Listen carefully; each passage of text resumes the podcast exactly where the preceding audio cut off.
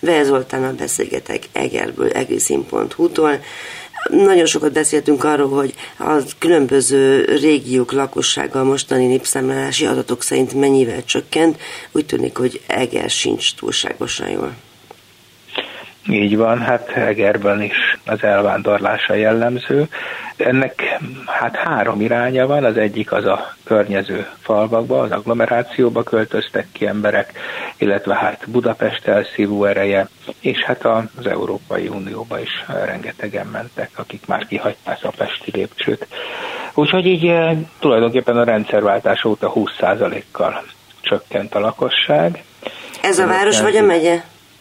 Ez most a városról beszélek, hát a megyét is ugyanígy sújtja körülbelül az elvándorlás, illetve az az igazság, hogy ezekben a, a viszonylag elszlemesödött falvakban ott, ott egy kis stagnálás figyelhető meg, de a városok mindenféleképpen e, sújtva vannak az elvándorlás által, hogy ilyen szépen mondjam, és hát ennek persze vannak mindenféle következményei, és e, az egyik például az, hogy lesz az önkormányzati választás, és Eger most már 50 ezer alá csökkent, ugye 60 ezer körül volt így a rendszerváltáskori fénykorában, tehát 50 ezer alá csökkent, így aztán át kellett rajzolni itt is a körzeteket, a választókerületeket. Hogyan?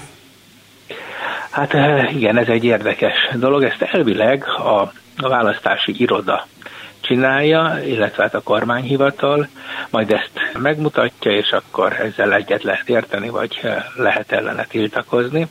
Hát itt is az történt, hogy elkészültek az új választókerületek, és hát természetesen azok, akik hatalma vannak, próbálják ilyenkor a gerrymandering eszközét használni. Ugye ennek az a lényege, hogy úgy próbálják alakítani az új választókerületeket, hogy ott a szavazók, ahol ők erősek voltak, ott meg tudják tartani az erejüket, ahol pedig az ellenzék volt erős, ott azokat a körzeteket lehetőleg megosztani, és gyengíteni így az ellenzéki szavazókat. Ilyen koktélt kialakítani, hogy van egy erőteljesen ellenzéki szavazó réteg, de ők akkor keveredjenek azokkal, akik a hagyományos, hagyományosan kormánypárti szavazó csapat. Pontosan, hát ugye az országgyűlési választásokon is ezt láttuk, amikor a, a például itt Heves megyében ugye az történt, hogy a liberálisabb városi réteget, mondjuk Gyöngyöst vagy Egert, azt hozzácsapták egy ilyen délhevesi nyúlványhoz, ilyen teljesen amorf alakú és abszurd kinézetű választókerületek jöttek létre, és így aztán hát persze azokon a területeken azok a kormánypárti szavazók, azok le tudták a városi többséget szavazni. Ez tulajdonképpen most már az elmúlt évtizedekben abszolút megfigyelhető. Na most hát az önkormányzatnál is valami hasonló történt.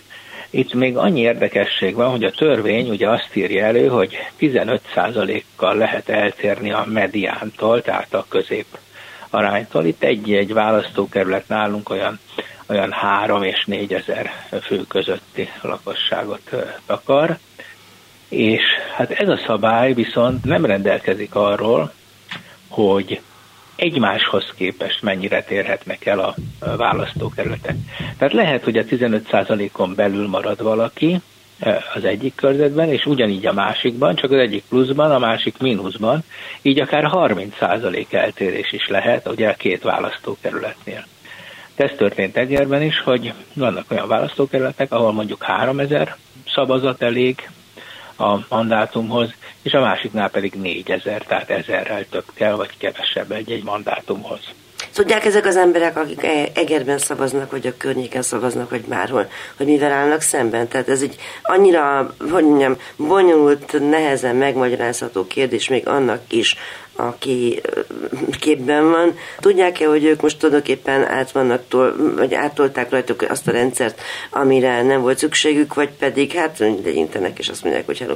Hát teljes a káosz, teljes a káosz, ezért is javasoltam, hogy beszéljünk erről a témáról, mert szerintem ez nem csak egy egri jelenség. Itt a káosz két oldalú. Az egyik az, hogy a kormány ugye úgy döntött, hogy összevonja az európai választással az önkormányzati választást, annak ellenére, hogy az önkormányzati választásnak még nincs itt az ideje. Tehát most az emberek meg fognak választani egy képviselőt, aki nem lesz képviselő, hanem csak megválasztott képviselő, mert hogy a régi képviselők még őszig regnálnak. Tehát az történik, hogy két képviselője lesz egy körzetnek. Na igen ám, de itt jön be a körzet átszabás, tehát már nem annak a körzetnek lesz az a képviselője, akit megválasztottak, mint a korábbi képviselő, aki még annak a körzetnek a képviselője. Nem tudom, eddig követhető volt-e? Hát amennyire követhető a magyar politikai élet, mert egyébként a választási matek az gyakorlatilag minden héten fel van túrva. Így igaz, így igaz. Erről is majd beszélek mindjárt a polgármester választás kapcsán. És akkor ez a lényeg, hogy, hogy lesz egy megválasztott képviselő, aki nem képviselhet, és nem is azt a körzetet, ahol egyébként eddig a képviselő képviselt, és lesz egy olyan képviselő, aki ugyan ott ül a hatalomban, de mondjuk már elzavarták, viszont még van sok-sok hónapja arra, hogy hát vagy megvalósítsa a saját programját, ellentétben mondjuk az utódjával, vagy hát mondjuk, hogyha olyan az emberi minőség, akkor akár bosszút álljon a választóin, hogy őt most kiszavazták, ugye erre is láttunk már példát. Tehát teljes a káosz, hihetetlen nagy károkat okoz ez a, az ügy, és az ellenzék bénultságára pedig jellemző, hogy hát országosan talán szombathelyen volt ugye az a hír, hogy ott a bíróság előtt megtámadtak ilyen határokat. Én itt beszéltem ellenzéki jelöltekkel, akik szándékoznak indulni, hát ők is még csak most tájékozódnak, holott a határidők olyan rövidek, hogy gyakorlatilag elfogadták ezt az új felállást. És akkor a polgármester választásról, hogy polgármestert nem nagyon jelöltek még meg a pártok, talán két jelölt van. Igen, tehát nem tudjuk, hogy kik azok, akik tulajdonképpen az új szabályok szerint valamit szeretnének csinálni, meg hogy mit is csinálnak, azt nem is kérdezem. Hát igen, igen, tehát ez van, és, és mondom, a polgármester választásán meg nagyon érdekes, hogy a kormánypárt, mint hogyha tendenciózusan nem nevezne meg polgármester jelölteket, és ebből például az ellenzékiek azt a következtetést vonták le, amit egyébként este már be is jelentett ugye a Fidesznek a szélsőségesebb ága, Ami hogy nem kívánnak közvetlen, igen, hogy nem kívánnak közvetlen polgármester választást, és bizony itt már az ellenzék arra készül, hogy itt is lehet, hogy a választás előtt néhány hónappal úgy döntenek, hogy nem ér a nevem, nem a számukra kedvezőtlenebb megoldást választják, hogy közvetlen polgármesterválasztás, mert azt ugye a múltkor is elvesztették itt, hanem majd valamennyire politikai alkuk alapján ledílezik az új képviselőtestületbe, hogy ki legyen a polgármester. És hát emiatt aztán nagyon nehéz is most például polgármester jelölteket találni, hiszen hát ki az, aki vállal, eleve ki az, aki vállalkozik ma a mai közélet viszonyok között, hogy ilyen képviselőséget vagy polgármesterséget válasszon, de hát ha még ezek a játékszabályok ennyire képlékenyek, akkor aztán biztos nagyon nehéz a dolga.